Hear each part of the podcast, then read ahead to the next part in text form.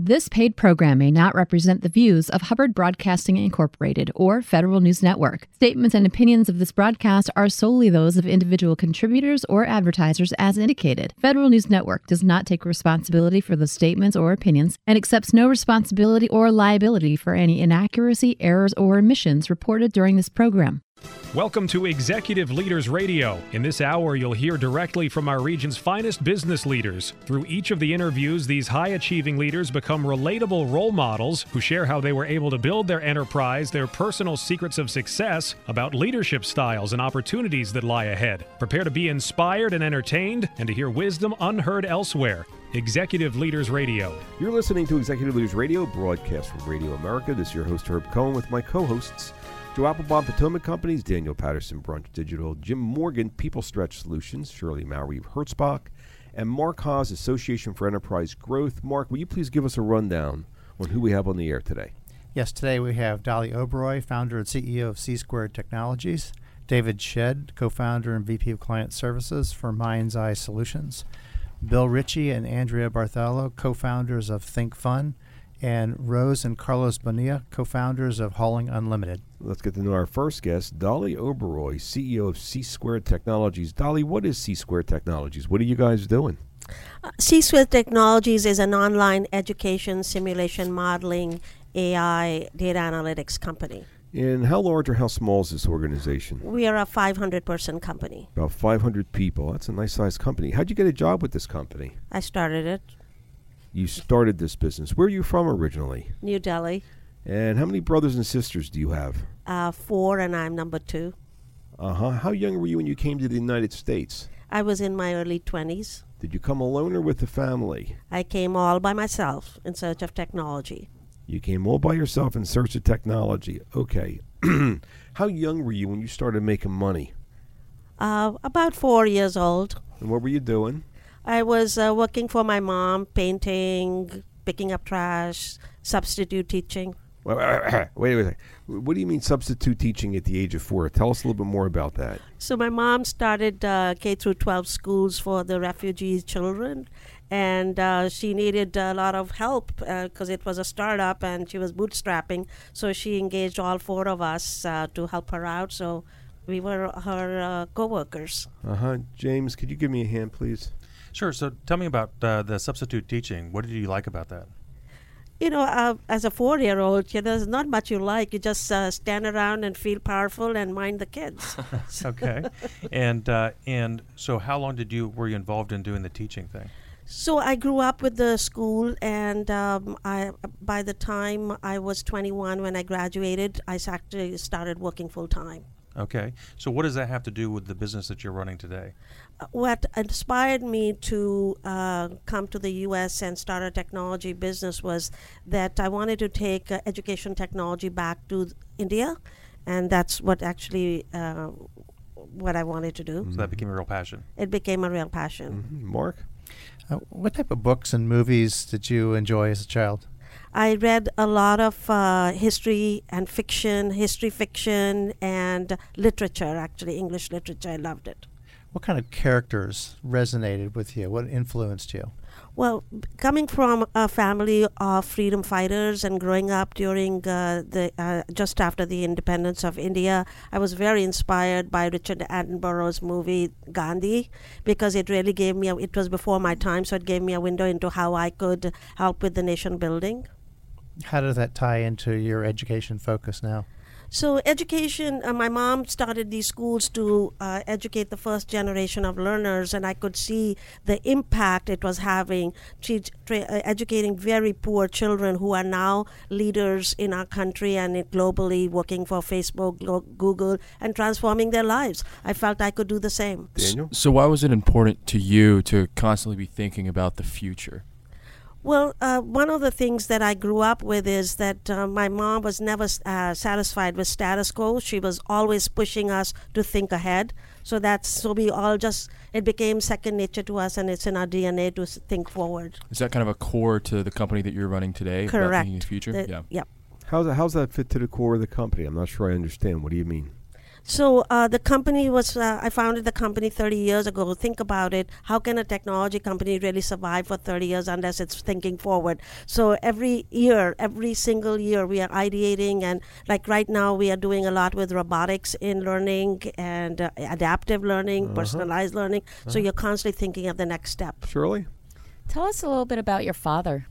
Well, I will be honest, I would not be sitting here in front of you if it weren't for my dad. I was growing up at a time when women did not work. He supported my mom uh, when she started her schools, and then uh, having three daughters was very, very sad for my parents in India because they're a liability. But my father said each one of my daughters is better than a thousand sons, so he uh, really encouraged us to um, get educated and step out of our comfort zones.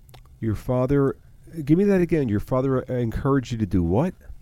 he encouraged us to get educated and follow our dreams. And that was uncommon back in those days in India? Yes, indeed, because most of my high school friends were married off at 16 or younger, and uh, uh, it was very unusual. My siblings and I uh, were not married, and we ha- went in for higher education and then professions. Huh. Daniel? So you mentioned your father, but uh, I know you said your mom. She's still working. Is that correct? Correct. She's uh, 85. She's completely disabled, but she goes to work every day because she's passionate about the impact she makes every day. What kind of work is she doing? She's probably doing something pretty easy and, and not too difficult, right? Well, you know, she doesn't let an ant move, so she's still doing policy. She goes to her office. She doesn't walk around because she can't move, but uh, she's moving mountains. And you said, is there a foundation that, that you guys are involved in as well? Yes, so she started the foundation. As soon as she started her schools and they started taking off, she made it into a public trust, and she runs that public trust now. So why is that so important to you and, and what you do nowadays as well? So, having grown up uh, in a very, very poor, destitute uh, situation in uh, India, I saw the impact that she was making. So, all four of my, three of my siblings and I are very, very involved in uh, moving her legacy forward and seeing the impact that we are making every day. Hmm. Jim, Mark, what are you guys thinking? So you clearly have had an impact on the people you've helped educate. What about the impact you're having on your company? It's a large company. What's the culture like? The culture is extremely collaborative and impactful because the work that we do we improve human performance. We work with the military we work with uh, aviation industry we work with a lot of different industries and our, uh, our mission is to improve their performance through training through education. So it a very high impact. We can't make mistakes like the recent situation with the pilots that you saw. So what does your mom think of what you do? She's very impressed because i give back more than anything else Has, has mom ever been to your office here in the United States? Yes, many times, and she felt that I wasn't educated enough. Two masters were not enough. So.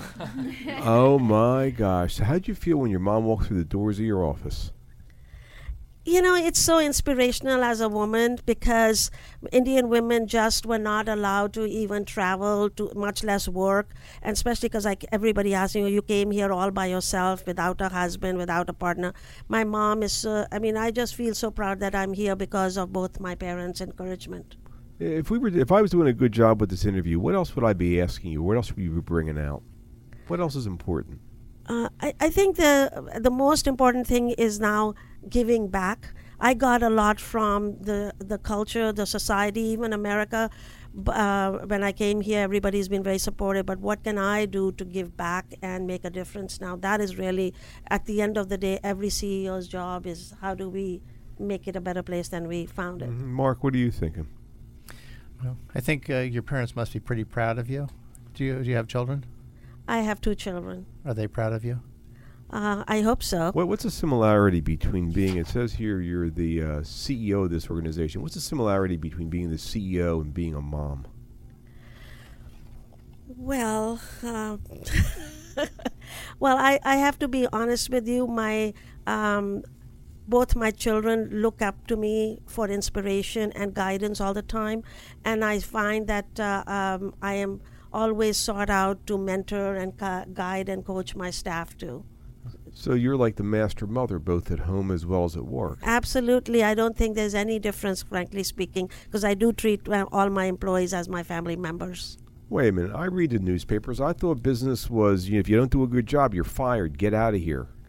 You know, unfortunately, we have such a hard time with that concept. So we uh, engage with um, uh, mentors and coaches and see what we can do to help people perform better. And that is the mission of our company. How do we improve human performance? And if we are not providing mentoring, coaching, and uh, putting all the efforts to help them improve performance, you know, we are not doing our job. Ah, so I see. That's you as opposed to either do your job or you get out. It's like you really believe in helping mother and develop and and they get the best out of your people. It yes, and we have a lot of longevity in the company. Well, that's proof that it's evident that people are happy working there. It sounds like yours is a very healthy environment. What's the website address of this organization known as C Squared Technologies? C2TI.com. Let me have that again. C2TI.com. We've been speaking with Dolly Oberoi, CEO of C Squared Technologies, here on Executive Leaders Radio. Please stick around. We'll be back in a moment, right after this business spotlight. And your name and organization is? Richard Wild, Richard Wild Leadership Partners. And uh, Richard, what do you guys do? We do executive coaching, team building, uh, enhancing organizations. Uh huh. Where are you from originally? I grew up in a town called Saugerties, New York. And uh, tell me a little bit what was going on with you, eight to fourteen years old. Well, uh, I would describe that as the crucible for my family. What do you mean? What are you talking about? Well, I'm from a very small family. I actually have no first cousins, one aunt, one uncle, uh, two siblings, and during those years, we had three deaths in the immediate family. Uh huh. How do you think that affected you? What'd that do to you? Well, it uh, as as the youngest of the siblings, it actually created an opportunity for me to be the uh, the glue and the healer in the family. Oh my gosh. So as opposed to everybody beating you up or you running away or playing victim, you saw yourself as the glue and the healer. What are you talking about? Well, you, you described uh, uh, someone choosing to be the victim. Uh, that was actually my older brother. Uh huh. Whereas, but you you chose to be the glue and the uh, and the healer. What are you talking about there? Uh, m- mine was a family uh, of people who didn't talk much. Uh, maybe it's my mother's uh, Vermont Stoic roots, but uh, uh, uh, what I was taught was uh, uh, you grow up and you deal with your pain internally. So it sounds to me like that's exactly what you're doing for a living. Is you help everybody communicate as the glue that's holding everything together. As well, uh, am I correct? Am I correct about that? Uh, yeah, well, right. what I what is the website address of your organization? it is richardwildleadership.com. Let me have that one more time. richardwildleadership.com. We've been speaking with Richard Wild, president of Richard Wild Leadership, here on Executive Leaders Radio. I'm Tina Leone. I'm the CEO of the Ballston Business Improvement District. And what is the Ballston Business Improvement District? We work to attract, support, and connect the most compelling, creative, and ambitious minds in our region. Ballston is known as an epicenter for research and discovery. Uh, some of the greatest things that are invented, such as the MRI, the barcode, the internet, the first satellite, all were either conceived, funded, or developed by organizations here in Ballston. How, how old is this organization? We're just just shy of six years old, How long you been there? How long you been uh, it? Almost six years as well. Did you found this organization? Yes, I, I am the founding CEO. Why, why'd you do that? Well, the, the, the organization actually came about uh, by the commercial property owners in Why, Ballston. why, why, why does it turn you on? Why does your gig turn you on?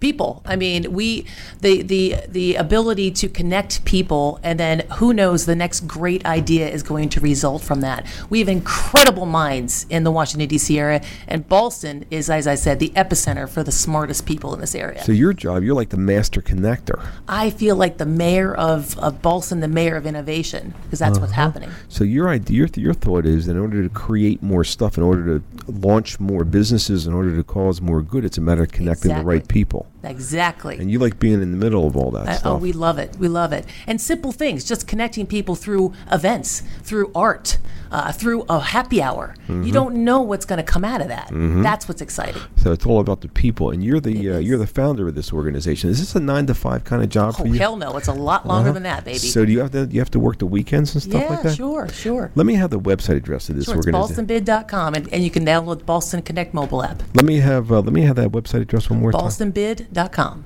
It's B A. Give me the spelling on that. B A L L S T O N mm. B I D dot com. Excellent. Your name again is? Tina Leone And the name of the organization? is the Ballston Business Improvement District. And this has been your business spotlight. Back in a moment. We're back. You're listening to Executive News Radio. This is your host, Herb Cohen. We'd like to introduce David Shedd, co-founder and vice president of client services, Mind's Eye Solutions. David, what is Mind's Eye Solutions? We are an e-discovery software solution. What's that mean? What are you talking about? We help um, investigations by basically processing data, getting it down to a smaller amount, and having lawyers go through doc by document, determining what's privileged or responsive, and Uh-huh. produced to the government. Uh, whose idea was this business? Uh, it was my idea. How many how many co-founders do you have? I have three, including myself, so two other co-founders. Uh huh. So you feel comfortable? How long have you guys been in business together? Uh, Ten years. Wow. So you guys really must trust each other. I assume. Uh, one of my the CEO and I went to high school together. So you, you really have a close. It's really sounds like close relationships. What kind of sports did you play when you were a kid? I played a lot of soccer growing up. Uh huh. What was your role on the team? I was captain of the team for five years.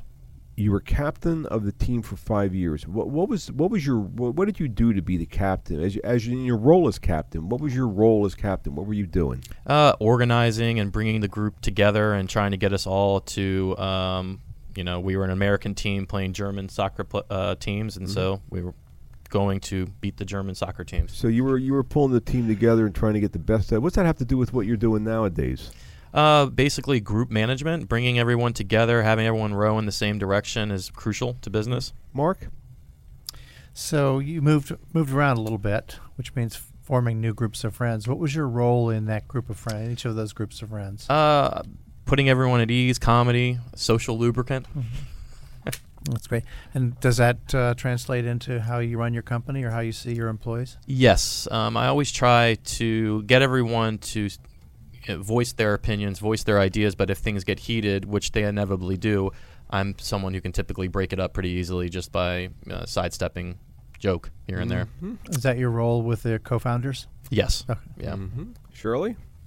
Tell me a little bit about your siblings. How many brothers and sisters do you have? I have an uh, older brother and an older sister.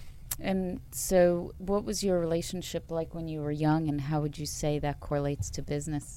Uh, me and my brother uh, would fight a lot, and we uh, would, uh, you know, go to battle What, a what lot. Did, what did your brother teach you about business? Um, you know, he taught me that you need to uh, stand up and fight for what you What you would what, believe in. What did your teacher teach you? What did your sister teach you about business? Emotional intelligence, because she would be there to take my side and help me when uh, my brother was uh, beating me. And how and how and how's that help you in business? Um, it helps me take two two approaches. One of being able to voice my opinion, but also see when things are getting uh, derailed and bring everyone back in the loop. Hmm, interesting, Jim. So, what classes did you enjoy as, as a kid, Uh, math and science were probably my stronger classes. and what uh, what attracted you to that? Um, probably the fact that there is a logical solution or a outcome that you get to, and that's the answer. But there's many paths to take to get to that. And how do you bring that to work every day?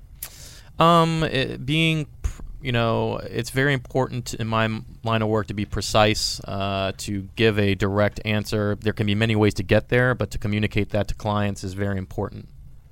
So I understand um, your your dad lost his job when, when you were a kid. I guess what did that do to you having to pivot like that?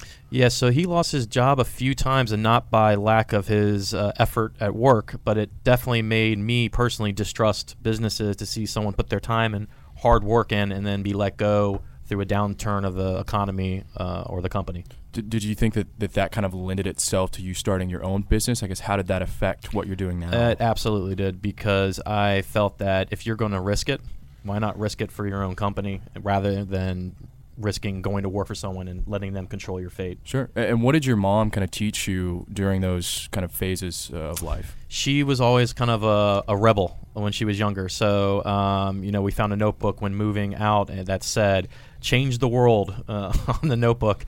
And so she would always say, you know, if somebody, if you don't agree with something, just, you know, um, disagree with that person respectfully, even if it was a teacher or a person in authority, but to make sure your voice was heard. She she proud of you and what you're doing nowadays? Yes. Yeah. big time. So you said you had a health scare at 13. Tell us about that. Yeah, so when I was playing soccer, I passed out right in the middle of the game, and I woke up to all the players looking down at me. And what was that? Uh, it was a heart problem that was diagnosed, and basically, when they diagnosed it, my heart was going 200 beats a minute, 40% of the day. So that had to be scary to go through at that age. Uh, so what impact has that had on you? Uh, it definitely makes me realize that uh, anything can happen, anything can pop up, uh, and also that time is short and limited, and that you need to really act uh, efficiently while you have the time. So how do you bring that to work? Um, I bring it to work by trying to get my team to execute on things and getting us to move faster. So if you are agile and you know and you can pivot and do things quicker rather than ap- acting like a large gigantic company, I think that's an important aspect. So you have a sense of urgency, which plays out well in business, and it also sounds to me, wa- wasn't there something surely about uh, s- the sports? and Sports, yeah, we were wondering what effect that whole heart scare had on your soccer. My soccer prowess. Yes. Um, so uh, that was when I was 13, going to 14, and that's when everybody grows and really sets themselves apart. And so um, I actually moved from Germany back to Virginia during that time, and also I could not. Uh, I lost a step because of that, um, and so I couldn't get on the select teams or the teams that I really wanted to get on. So I had to re- reboot and go with an SYA team and we won the whole championship and did everything. Uh, so from there, I went on to a select team and actually got on a select team that started from the ground up so, and we wait, built wait, up. wait, so- so what I'm picking up here is that you had a reboot. It was like a startup. Yeah. Do you think that prepared you to do a startup? Uh, it definitely uh, helped. what do you mean? How? Um, I mean, it, it makes you realize that sometimes you have to go back and do things, even though if you think you're the best at something, you have to go back and learn again and, and start again, and that happens all the time in business. How? Um, if you think you have the pulse of the customer and you think you know what the customer wants, you there's nobody better than the collective voice of the customer. You're not smarter than your customer, and so you have to go reboot and bring things back up to light, and even if you've been doing it for ten years. Uh, so you have you mentioned you have two partners for ten years, which is rare that you guys aren't suing each other. And I mean, it sounds like there's a really healthy relationship here. I'm trying to figure out, you know, where'd you get comfortable that you could really trust other people as opposed to have to do it yourself? And you mentioned that your dad was the coach of your soccer team. Yep. Did you have a close relationship with him? And do you think that maybe your relationship with your dad helped you give comfort that you can really have a trusting relationship with another uh, figure? Yeah, um, I d- definitely helped. I mean, I was basically like he was the CEO, as the COO. I mean, like I had to go help him do a lot of things and go from different tournaments and go from, um, you know, Are you help them organize. Yeah, I was wondering if this was your idea, of this business. How come you're not the CEO? But it sounds to me like you were comfortable with your dad being the CEO, and it sounds like your partner. You're comfortable with your partner being the CEO. Yep. Uh, one of the reasons for that is I wanted my title to be something where people could feel that they could complain and go higher. And I didn't want to look like a small company. I don't want to get on with the client and say, oh, here's the COO solving your problem. Oh boy, you are a trusting soul, Mark. What are you picking up? So, growing up, uh, who other th- what adult other than your parents had a major influence on your life?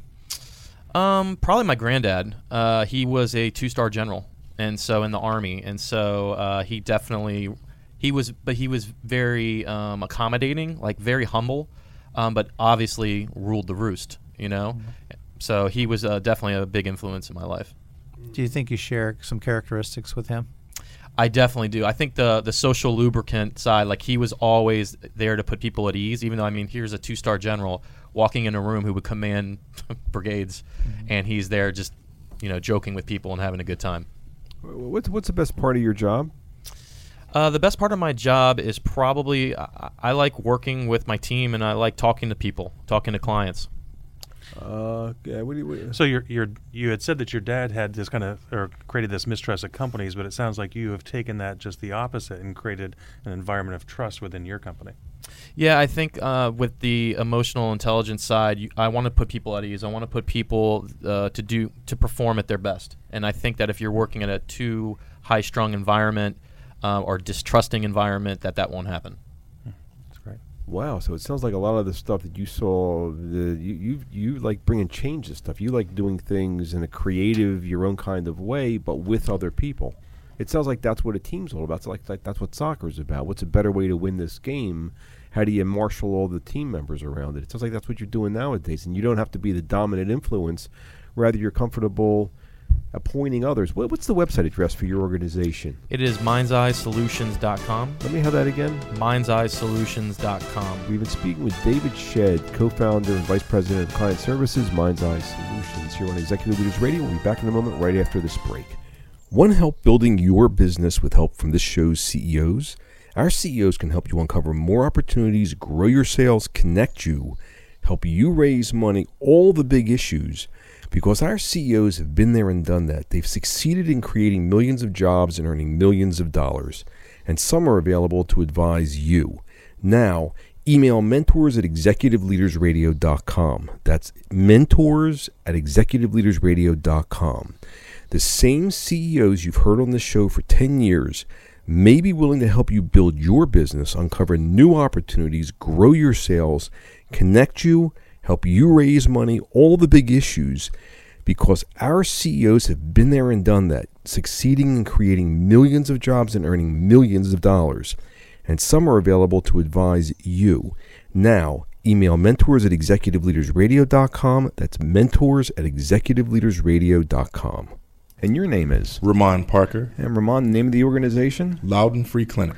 And you were telling me there's some something special about the Loudoun Free Clinic where every dollar that goes in does something else. What was that all about? Yeah, it does something magical. So for every dollar that's donated to our clinic, we can deliver eight dollars worth of care. And what kind of clinic is this? Who are you who are you helping out? What kind of stuff do you guys do? So we're helping out those who are 18 to 64 who are uninsured and low income, 200% or below the federal poverty level. And give me this thing about the math again. Give me how that works. So essentially, I have a, a, staff of 12 individuals and 128 volunteers. So with that kind of payer mix, I'm able to deliver, you know, anywhere from eight dollars uh, in care for our patients. Because you've been able to enroll the support of so many volunteers, you're actually keeping the cost of health care down, and therefore multiplying the dollars and making one of it one of the best business investments for private corporations who want to invest. And didn't ah interesting. So private businesses and individuals can get involved. And didn't you Absolutely. tell me you had a couple of healthcare challenges yourself? What were they? I have. I've had four open heart surgeries, and mm-hmm. it helps me to understand what patients need. What are you talking about? What do you mean? So the idea of having been on the table or being a patient, I'm able to take a patient focus in how we deliver care differently than most people would. What did you, what did you learn from those experiences personally? What do you appreciate that most of us don't? I appreciate consistency. Um, I think that a, a, staff at the hospital, nurses, providers, mm-hmm. parents, mm-hmm. family, all those people consistently being around me and consistently offering me hope. Uh, I'm so full of it that I have to offer that to the patients and to the staff when I'm working with them. What's the website address for the Loudoun Free Clinic? LoudounFreeClinic.org. Let me have that one more time. L O U D O U N FreeClinic.org. We've been speaking with your name again? Ramon Parker. And this has been your Business Spotlight. Thank you. This is John Schuhart. Join us, joining us for our Business Spotlight is Barry File. Who are you with, Barry? I'm with Celebrate Fairfax, a yeah. 501c3 nonprofit in Fairfax, Virginia. And what do you do with uh, Celebrate Fairfax? I am very fortunate to be the president and CEO of the organization. So, what does Fairfax, or excuse me, Celebrate Fairfax do? We have a mission to celebrate Fairfax County and its communities. We serve the 1.1 million people who live in the county, and all, as well as all the people who uh, visit and work there. So, uh, what do you enjoy about working at Celebrate Fairfax? It is the best job in the world. It is. We come to work every day, my team and I and we get to prepare and plan and produce events for 75,000, 100,000 people, and we treat them like we think of them like, like they're our, our friends. So, so we get to come in and, and, just plan great events for them. What makes those events so special? We try to be unique uh, within this region, especially, but we're always trying to stretch the envelope of what people expect from events. People go to events because they want to have great experiences, and for us, we are always trying to give them that return on investment because they're not giving us necessarily a lot of money when they come to our event, but they are giving us their time and their energy, and that's an important thing. People want that ROI back. So, did you ever think you'd be doing this when you were a kid? No, never. I, I think that when I was a kid, I, I was I was building things, designing things, and somewhere along the line, I fell into events and realized that it was a natural extension for me. That I just loved producing things. So, what was it about being a kid that led you to this? Um, I think that it was just the challenges that were there. I always tried to figure out solutions to problems that didn't exist. and uh, that's what we do now. It's, it's the same principle. So when do you first start overcoming big challenges as a kid? Uh, I think I always was. Uh, I think that uh, I lived in a household with two older kids, parents who had their own things going on, and I think for me, I just always uh, tried to find my own way. What's your website? Our website is celebratefairfax.com. This is John Schuhart, and this has been your Business Spotlight. We're back. You're listening to Executive Leaders Radio. This is your host, Herb Cohen. We'd like to introduce Andrea Barthello and Bill Ritchie, co founders and spouses of uh, Think Fun. Uh, Andrea and Bill, what is Think Fun? What do you guys do? We create mind challenging games that challenge your mind. And how large or how small is this team and revenue and stuff like that? We have 40 employees, uh, 25 to 30 million in revenue, and it's a global company. Uh huh. And uh, Bill, uh, how many brothers and sisters you got? I have two brothers and a sister. I'm the youngest one. You're the youngest of four. And what was going on with you, eight to fourteen, in the family? What was the family all about? Well, my father was a Bell Labs scientist, and my oldest brother, 13 years older than me, was coming into Bell Labs at the time. Um, so I was a little kid trying to figure my way in a very bright family. So you had a lot of respect for your dad and your brother. You mentioned earlier in the green room you had a lot to prove. What do you mean you had a lot to prove? Well, it was a it was a family where y- there were these sort of unspoken expectations that you were going to be brilliant and amazing, and other people in my family sort of Uh-huh. already were. I and- gotcha. Andrea, where you where you from originally? Uh, Air Force uh, child born Oh, in so you moved Spokane. Washington. Gotcha. How many brothers and sisters? Um, there are five. I'm number two of five. Uh-huh. And what eight to fourteen? What was going on with you? Um, I was sort of the wild child, pushing the envelope as much as I could, us asking a- the question why. And give us an example. What kind of sports you were up to? I was a pitcher and captain of a softball team. Uh huh. What was your your pitcher and captain? And Why were you? How long were you the captain for? And why were you the captain? Uh, I think it was two years. Um, I was voted or, you know, put Mhm. up to be the captain. Uh huh. What was your role? What did you figure your role as captain was? Uh, looking back, I see I was a, a really pretty good leader. Um, What's that mean? Cohesive, bring making a cohesive team where everyone felt like they mattered. Anything connection? Any? What's the connection between that and what you're doing nowadays? Well, I, I love a well-oiled machine. I like uh, I like it when people get along. They work hard as a team. And where's and where's Bill fit into you? Uh, well, so Bill and I are married. He is Yeah. a creative uh, wacko, I call him, with Uh-huh. love and respect. Uh-huh. Uh, Bill has the ability to communicate with some of the brightest minds in the world to bring products into a hands-on experience. Uh, so, Bill, uh, is what's interesting to me is as opposed to everybody thinking you're the genius of the family, you thought everybody else was the genius of the family, and I'm wondering how that's affecting your building the team. You're not the dominant genius, are you? No, I'm. One of my things growing up was figuring out how to talk to my brother and my father and uh, and the other Bell Labs people that sort of came into our lives. How's that affecting your building the business and the team? Well, what I discovered was that um, if I could basically appreciate great ideas that were out there and learn how to enable them, that uh, that was a great role for me to play. Perfect. So you don't have headroom on the business in terms of creativity because you're not going to be limiting it. Mark, what are you thinking? So, uh, for both of you, what what uh, when you were growing up, what sort of brought you peace and joy? What kind of activities, Bill? Uh, for me, um, I read a lot of Hardy Boys books. I fantasized about adventuring and traveling. Read a lot of books about going out west, that kind of stuff. Wanderlust. Andrea? Um, I recalling I read a lot of Pippi Longstocking and Nancy Drew, and I thought they were just uh, you know badass young women. Mm-hmm. So both of those were sort of creative, adventurous, highly visual, evocative kind of experiences. Do you think that the people who buy your puzzles and games uh, get the same kind of joy? Yes, absolutely. I mean, I think what we do is we we draw them in, we make them feel comfortable, and then they get this sort of aha moments of of joy at feeling their brains uh, explode in a good way. How important is that to, to you as far as uh, how your company grows and where it, where it's heading? I think the ability to bring something good to the world that actually has a domino effect out into the ether is uh, is a huge privilege. Jim? So you had mentioned that you had had uh, some games that uh, somebody had given you. Tell us a little bit about those as a kid. Right. Well, my father's best friend, a guy named Bill Keister, was an inventive genius, a Bell Labs guy. And he, as one of his hobbies, created mechanical puzzles that uh, conveyed logical principles, Boolean algebra, and things like that. And uh, when I was a kid, about the time seven, eight years old, my mom used to buy them like six of them for Christmas that he'd build in his workshop. So I got exposed to these toys when I was a, a kid, and they ended up being the things that we started our company on. So around. that was the spark for the business itself. It was a spark for the business itself. Yeah. Yeah, I- we, we were dating, and I said, "Hey, we'll just get these made, and we'll start a company." That's great. and I thought, what a great idea. So these, so you've translated these physical world uh, into online. No, no, they're all physical. You buy them in the toy store.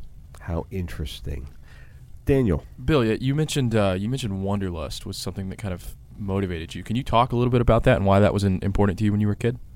Yeah, you know, it's funny. I was different than the other people in my family. I was more entrepreneurial, and I n- nobody else had wanderlust. So when I was 12 years old, I remember begging my parents to take me to Niagara Falls, and they wouldn't. Um, and so by the time I was 15, I figured out how to do it myself. I took a trip around, six week trip around the country with two cousins, and then from there, I was just traveled as much as I could. I, I bicycled the Maine coast when I was 16. I went to Outward Bound when I was 17. I hitchhiked to Alaska. So why was it so important to you? I guess what were you trying to learn from from traveling so much? You know, I don't know if it was a learning thing. It was more I kind of burned with um, just some. I had a burning inside me to do it, uh, and I, I Jim? just ex- So, executed on it. Andrea, you had mentioned that your uh, dad had a, a saying. What was that?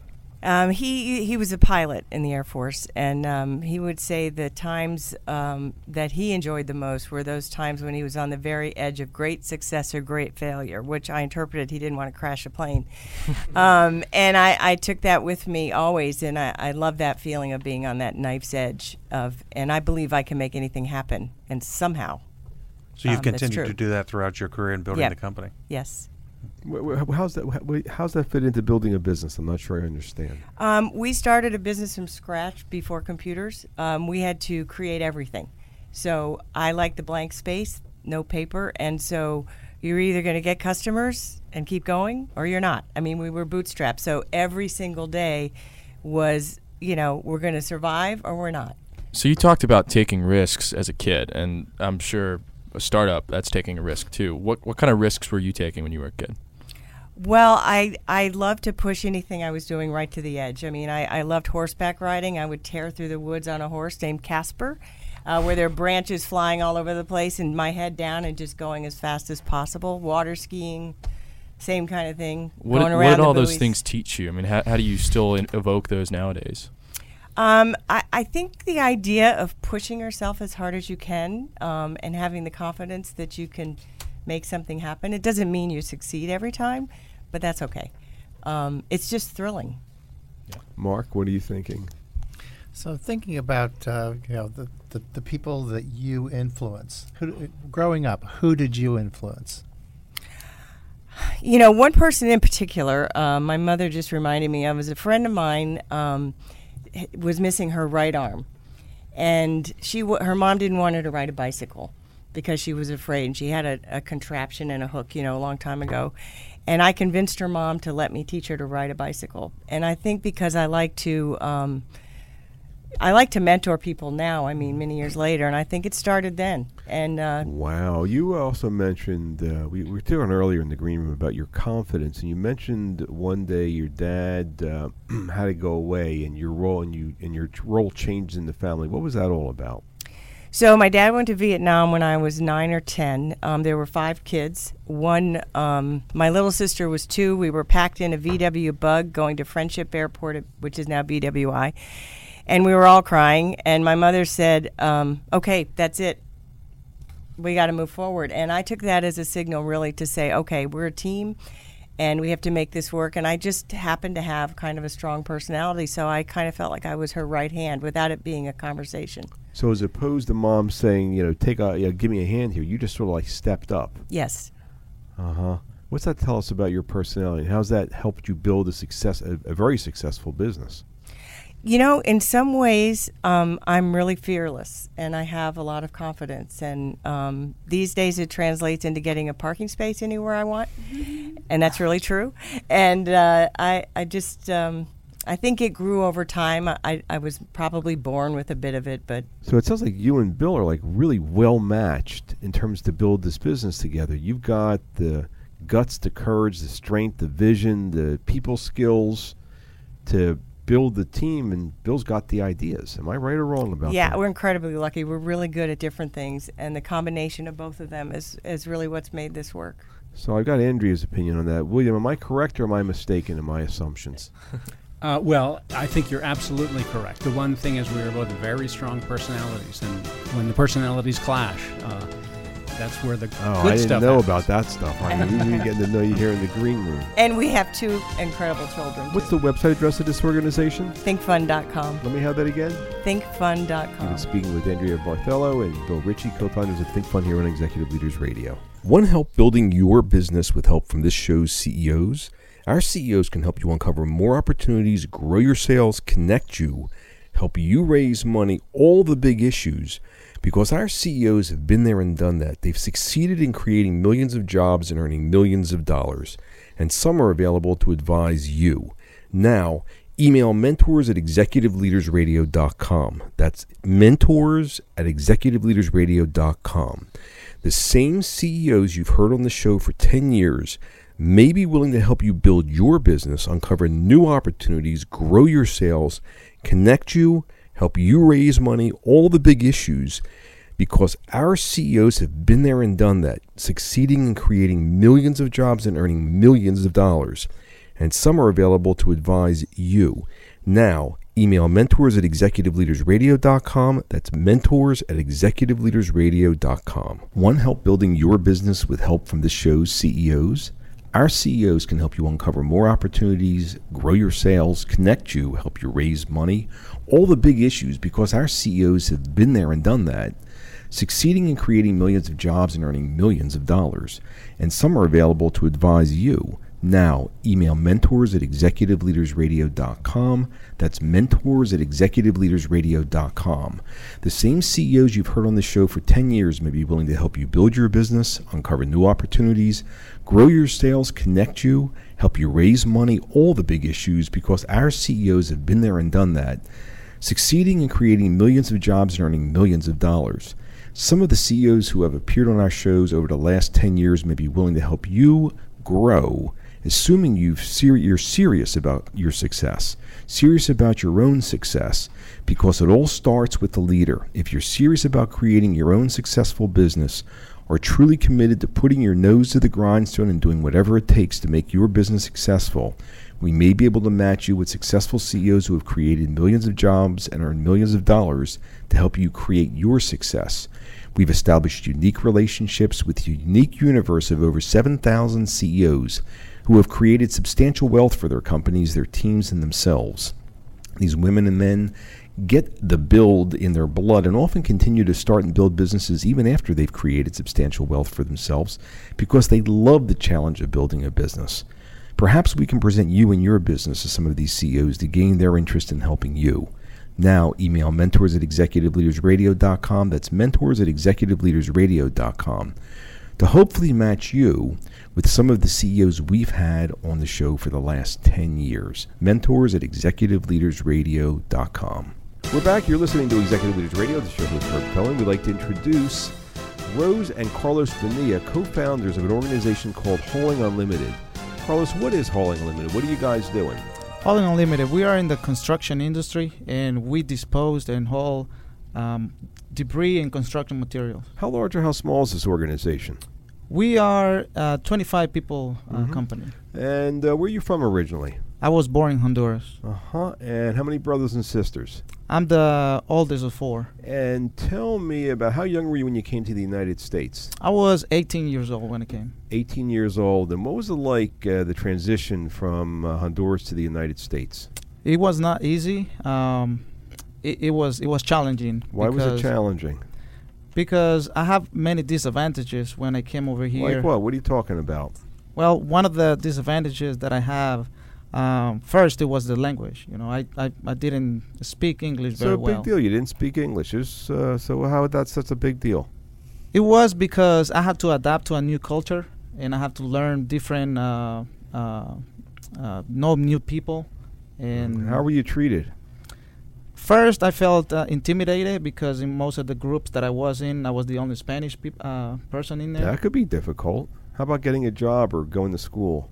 Um, it was a challenge, but it was something that it didn't stop me to. Ah, there's the tenacious piece. Rose, where are you from originally? Honduras also. Uh huh. How young were you when you came to the United States? Eight years old. How many brothers and sisters? Four of us. Uh huh. uh, and tell me a little bit and about the transition from uh, Honduras to the United States. What was that like for you? It was very difficult. Uh, we moved into a house for six of us uh, in one room. Uh huh. And tell me a little bit more about where you came from and what you moved to. What was it like living in Honduras? Open fields, a lot of fields with every fruit you can imagine. And when you came to the United States, we were in a, either in school or we were in an apartment that was Uh-huh. maybe and what 10 was by that transition like for you going but going to a, going to an American school? The most difficult, but also the best thing that could have happened because that first year showed me that I needed to learn faster, do better than everybody else. What do you mean you had to learn faster and do better? What are you talking about? For the first year, I was bullied for from everybody, Spanish, anybody you can think of, because I didn't speak the language, I didn't eat their food, and Ah, I you didn't had experience understand. much like Carlos, Daniel. Carlos, uh, what would you say that, that was different about you when you were growing up? I think it was the ambition to grow um, and make um, someone, somebody else in, in this country. Sure. And and you mentioned something that happened when you were 15. Can you just talk a little bit about that and what effect it had on you? Yes, uh, when I was 15, um, I I have a sister, and you know she committed suicide. Mhm. What did that do to your role in the family? It, it put a lot of stress because I had to step up and you know now being uh, an older brother uh, to look out for my, my other. Did somebody sister. ask you to step up, or you just choose to do that? No, I have to. I have to do it because uh, you I felt that it was a it. responsibility. What's that have to do with building a business? It's it has a lot to do actually, because uh, it's when when you had to when you see something it's failing, you have to step up and and and, and figure out a way to bring that back Ah, together. now I understand. Uh huh. All right, Mark. So, Rose, what did you moved at eight? What did you remember, and what did you bring with you? You know, what are sort of the sights, the sounds, the smells, the ambiance, etc., that you brought with you? uh, that I brought with me, we const- my family and I constantly tried to keep the culture alive because you're in an American school getting taught everything about the American culture and obviously we need to learn English become fluent but we couldn't forget our Hispanic culture that was very difficult and in, in fact even to this day it's very difficult And But- Carlos, what did you bring with from uh, Honduras? I think what I brought is uh, the morals that my parents taught me. What are you Um, talking about? What do you mean? all the uh, you know virtues from my from my family um, I always kept, and I think that's very important. What kind of virtues? Um, hardworking. You know, my mom and, and dad they were How they young, were very how young were you when you started working? When you started making money? 14 years old. Doing what? Um, I was kind of doing all kind of work. Uh, school was a priority, but I was you know doing restaurant uh, construction work. This was in Honduras. Yes. You were doing whatever you had to do. Shirley? Rose, you mentioned that you moved when you were eight from Honduras. How did that move affect you and your siblings? I honestly, my experience was completely different than theirs. They just kind of went through the motions, whereas I did everything and anything that any teacher ever brought to me field trips, competitions, Future Business Leaders of America, dance teams, everything that anybody ever brought up to me. I wanted to learn what it was, I wanted to do it. So, um, my, whereas my family, they all knew school was important, they went through the motions of school and then they left without really a plan. Whereas with me, is okay, here, I'm going to do all these activities. And by the time I graduate, I want to go to college. And I had an idea from the time I was 10, 11 of what I wanted to do with my life, which changed at 17 when I first got the, uh, my brain tumor, the brain tumor that I have. Car- Carlos, what did you imagine yourself being when you were, were younger? What were you going to be as an adult? I always knew and I always wanted to uh, be a business owner. Wait, wait, uh, wait, you're living in Honduras, and how young were you when you got that idea? I was 14 years old. And what gave you that idea? Where'd you get that idea from? Um, I always wanted. I had the ambition to to grow, and I wanted to um, get out of you know the standards and have a better life for my for, for my kids. Uh huh. Jim. So you had mentioned that you had a brain tumor at 17. How did that change your plans? I started working at, at uh, the age of 14. Uh, from 14 to 17, I had always worked in an office in sales and marketing, um, in a dentist office, insurance. But when I turned 17, everything just kind of went upside down. It's still something that no one knows why I have it. So all of a sudden, I realized that I needed to make my so own you're job. still you're still dealing with that right now. I still have it. So how does that impact you at work? Um, in the last 19 years, it never really affected me as much. I would have to take a couple of days off every couple of months, but during the last year, I've had to work from home because of the. Uh, I get weekly attacks. So, um, but I have a great team. I've got a great family and husband, and they all help me through it. So when how's I'm that? How's down, that affected you? How's that affected your building the business? I'm glad that we're at the ninth year of our business. I couldn't start a business with the way I am right now. Mm-hmm. But when I think someone else mentioned this earlier, I knew that I do don't do a, do have do a, a, lot of certainty. pl- do you do a lot of planning for the business? I do a lot of planning. And why? Why is that? because I don't know how much longer I have. So Mhm. every second, every week, every day, Mhm. I got to make sure that I do everything that I could possibly get done. Mhm. When I'm well, I get the work of a month done in a few days. Mhm. Jim, what else are you thinking? So I I hear a sense of urgency around that. Also, I've heard hard work, and I've heard, uh, you know, just kind of everything that you've brought to the table. How does that impact the culture of the company? My fam, my my employees are my family. Every single one of them. We have uh, construction and transportation has some of the highest turnover rates. We have, I would venture to say, one of the lowest in all of the DMV area. Our employees have started with us, and they don't want to leave unless they have to move for some reason. We treat them like family. Um, I mentioned that a couple years ago there was a CEO that said that they would promise to pay all their employees uh, a salary of 50 and up or 75,000 and up. I made that promise to my drivers, and within a year, we started implementing that. And as of right now, all of our like main core employees, everybody makes over 50k and up. Why? Why, why do you do that? I wanted I want to treat them the way I would like to be treated. And I had some great bosses all of my life. So we treat them the same way. I want to make sure that when they're out driving, they're not worried about paying the rent. They're not worried about paying a bill because they don't make enough money. They work crazy hours. And I want them to they're behind a dump truck that weighs, you know, mm-hmm. 80,000 Mark, pounds. what else you thinking? So, what, what do you see for the future of the company? It changes constantly. We didn't think we were going to do more than one truck. We just wanted vacation and retirement money.